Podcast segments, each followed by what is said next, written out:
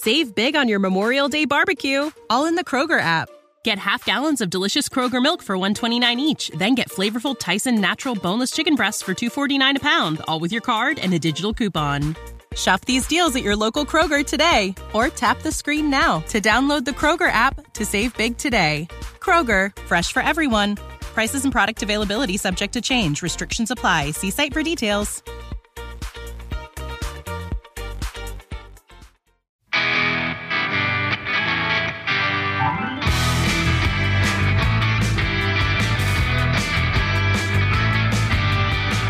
Hello, and welcome to the next episode of How Good It Is, the show that takes a closer look at songs from the rock and roll era, and we check out some of the stories behind those songs and the artists who made them famous.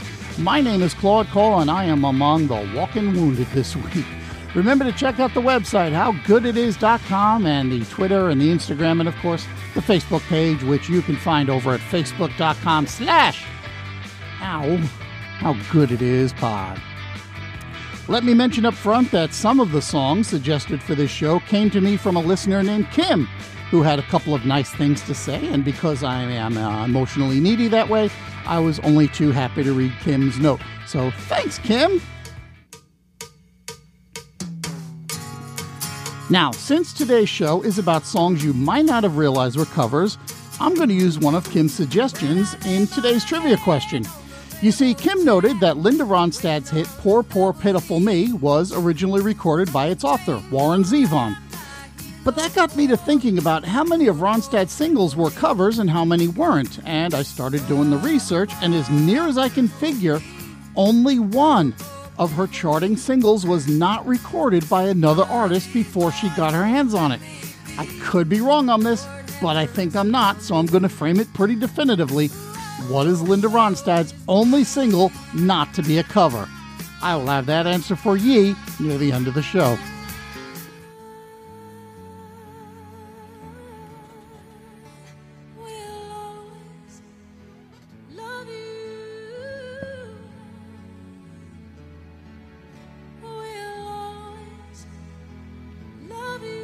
I Will Always Love You was a monster hit for Whitney Houston in 1992. It spent 14 weeks at the top of the Billboard Hot 100 chart. It sold over 20 million copies and it was in the list of the top 10 singles of all time. Still is. I shouldn't say it was. It is. And it is the best sing- selling single for a female artist ever.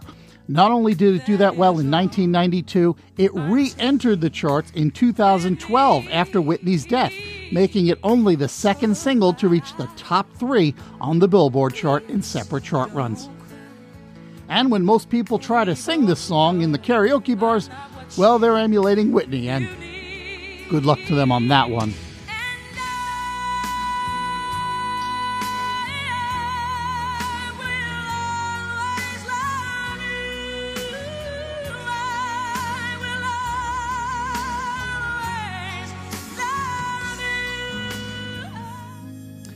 And I will grant you, there is a contingent of people who say, Big deal, I already know Dolly Parton sang this song over in that Best Little Whorehouse in Texas movie.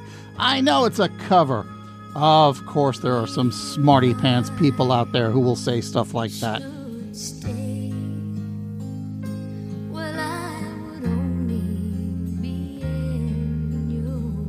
But what these people with the smart pants may not know is that Dolly Parton's 1982 recording for that film isn't the original recording.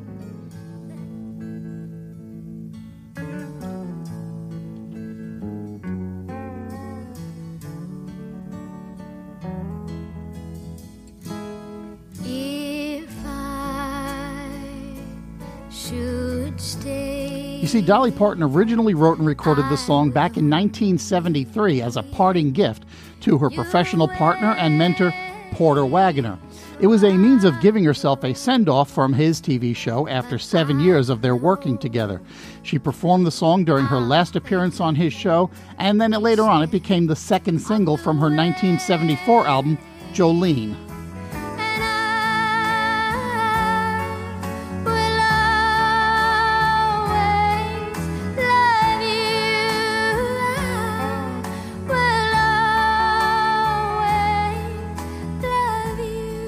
In Coincidentally, the uh, song I Will Always Love You was written on the same day that Dolly wrote the song Jolene. How about that, Dolly, cranking out two major hits in a single day?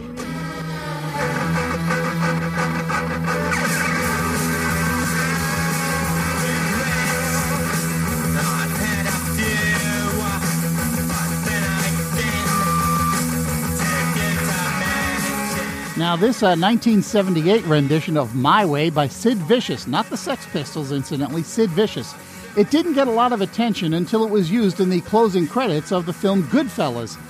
Now, clearly it was sped up and some of the words, okay, a lot of the words were changed, but it's the same basic song, and people who listen to it now are kind of split about who did it first and who did it better. Was it Elvis Presley or was it Frank Sinatra? That's a good question. Well, I said a few episodes back, as far as who did it better, well, that sort of thing often goes to which version imprints upon you first, right? And now the end is near, and so I face the final curtain. Elvis first performed it on his Aloha from Hawaii concert in 1973 and he recorded it for the Elvis in Concert TV special in June of 1977. So here's the timeline here. He recorded it in June. Uh, the TV special aired in July. Elvis died in August. Okay, this is all summer of 77. And then just a couple of weeks after he died, they released this song as a single. And this is the version that you commonly hear. It was uh, like I went to number 22 on the uh, Hot 100 regrets. I've had a few.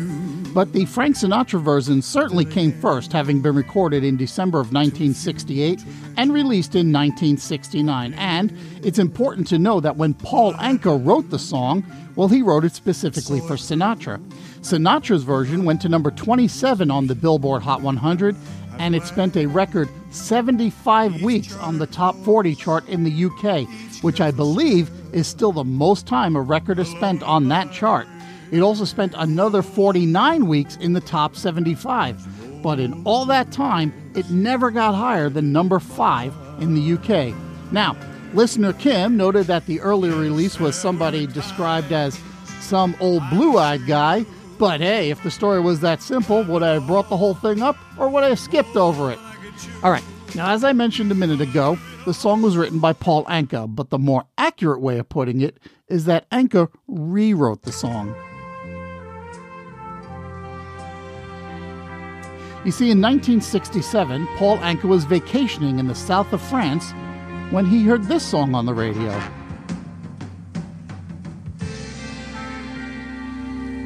Je me lève et je te bouscule, tu ne te réveilles pas comme d'habitude. This song is called Comme d'habitude, which is French for as usual. It's performed by a singer named Claude Francois, and rather than being a kind of me generation anthem, Comme d'habitude is actually a rather sad song about a relationship where everyone is just kind of going through the motions.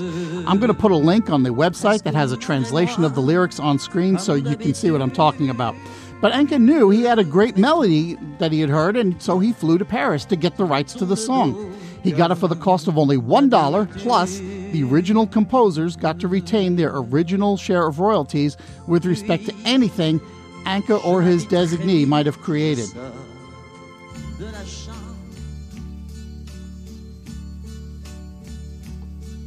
And now the end is near, and so I. So after returning to New York, Anka sat down in the middle of the night. He changed the lyrics and the attitude to be a little bit more uh, Sinatra like. And at 5 a.m., he called up Frank Sinatra at Caesar's Palace and he said, I've got something really special for you. Anka later said that his record company was kind of irritated that he didn't keep it for himself, but Anka always saw it as a Sinatra song, although he did release his own version shortly after Sinatra's was already a hit. The song replaced Strangers in the Night as Sinatra's signature tune, but the truth is, eh, he didn't really like either of them that much. Or actually, it's more accurate to say that he didn't really want to be too deeply associated with a single song. Oh, and for what it's worth, Paul Anka did not think that My Way was really suited for Elvis Presley.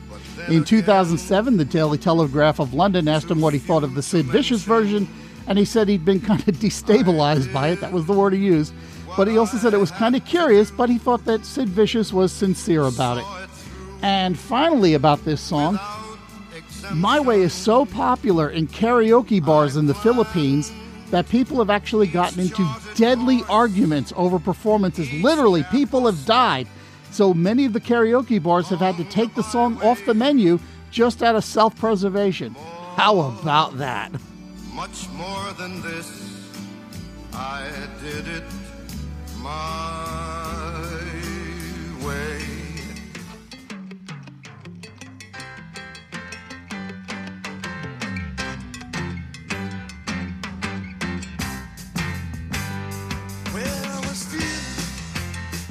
Oh, Good Lovin' was first performed by the Grateful Dead in 1969, and it became one of their concert staples. Sometimes Pigpen McKernan would sing lead, and other times it would be Bob Weir.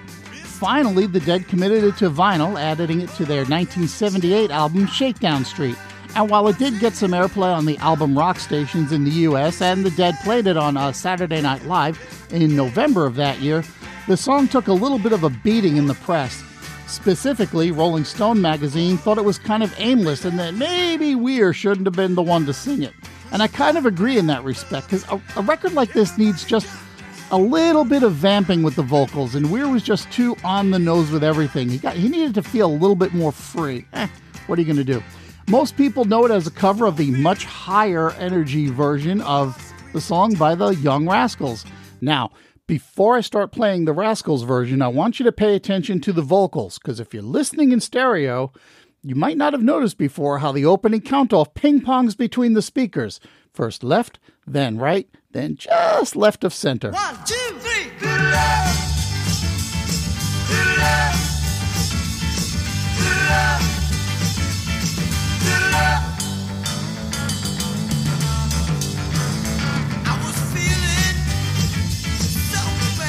Now, in between the Rascals and the Dead, there were several versions, including The Who, yeah, The Who, Tommy James and the Shondells, and Mary Wells. But you've got to know by now that there was a version before the Rascals. Not only that, there were two, but one of them is just a little bit more important to this discussion.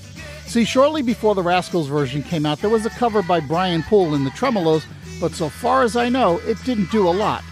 But before that, in 1965, the song was recorded by a band called the Olympics, which was an R&B group that did have a few hits.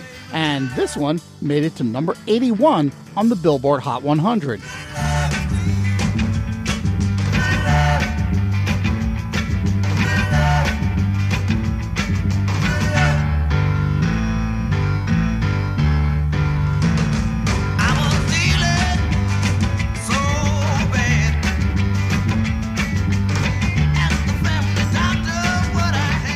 So while the Olympics version wasn't a huge hit, it did get some airplay in the New York City area, and Rascals member Felix Cavaliere hold, heard the record and they immediately added it to their concert repertoire using the same lyrics and practically the same arrangement as the Olympics. The band didn't really like this recording, but their producer, Tom Dowd, thought he had captured the live feel and talked the Rascals into letting it stand. That version was released in February of 1966 and made it to the top of the chart by the time spring rolled around. It was the Rascals' first honest to goodness hit. But we need to go to the well one more time because the Olympics were not the first version either. Just one month earlier, it was recorded by an artist who appears on the label as Lemme B. Good, but his real name was Limmie Snell, and he released this version with slightly different lyrics.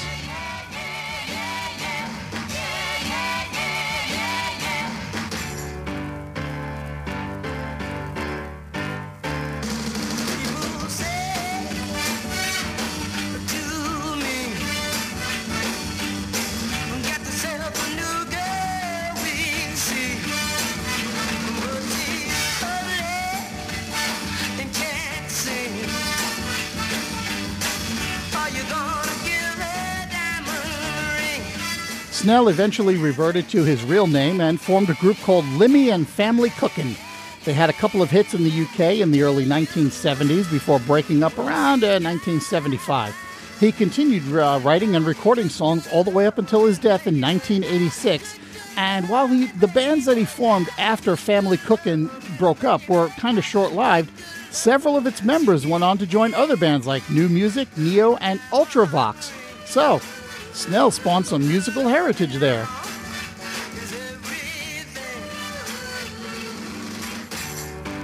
And now it's time to answer today's trivia question. Back on page two, I asked you about, so far as my research can tell, the only single by Linda Ronstadt that wasn't a song recorded first by a different artist. Well.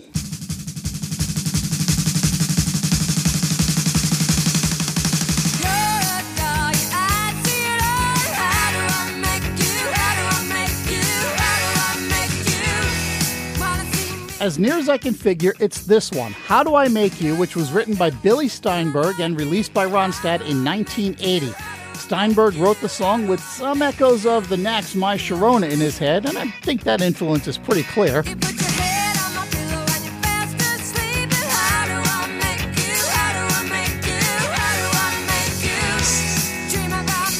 Now, I might be cheating a little bit here because Steinberg did record the song with his band as one of a bunch of demos, but ultimately none of those demos were released until much later on.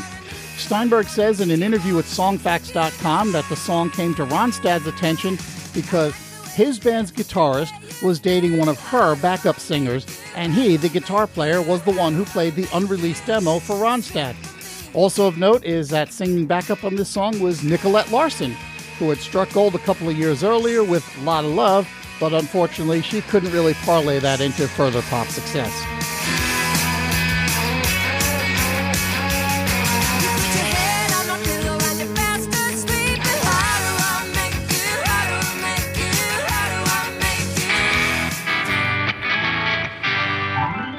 Felt bad shutting that off. I love that song. That's a full lid on another edition of How Good It Is. If you were enjoying the show, please take the time to share it with someone and maybe even leave a rating somewhere.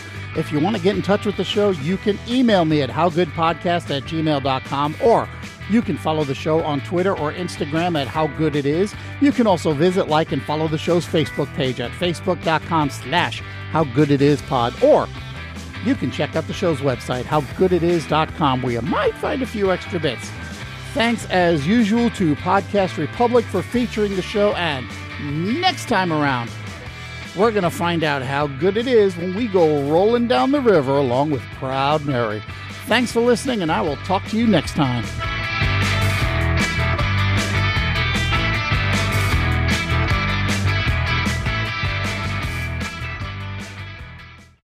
Save big on your Memorial Day barbecue, all in the Kroger app. Get half gallons of delicious Kroger milk for 129 each, then get flavorful Tyson natural boneless chicken breasts for 249 a pound, all with your card and a digital coupon. Shop these deals at your local Kroger today or tap the screen now to download the Kroger app to save big today. Kroger, fresh for everyone. Prices and product availability subject to change. Restrictions apply. See site for details.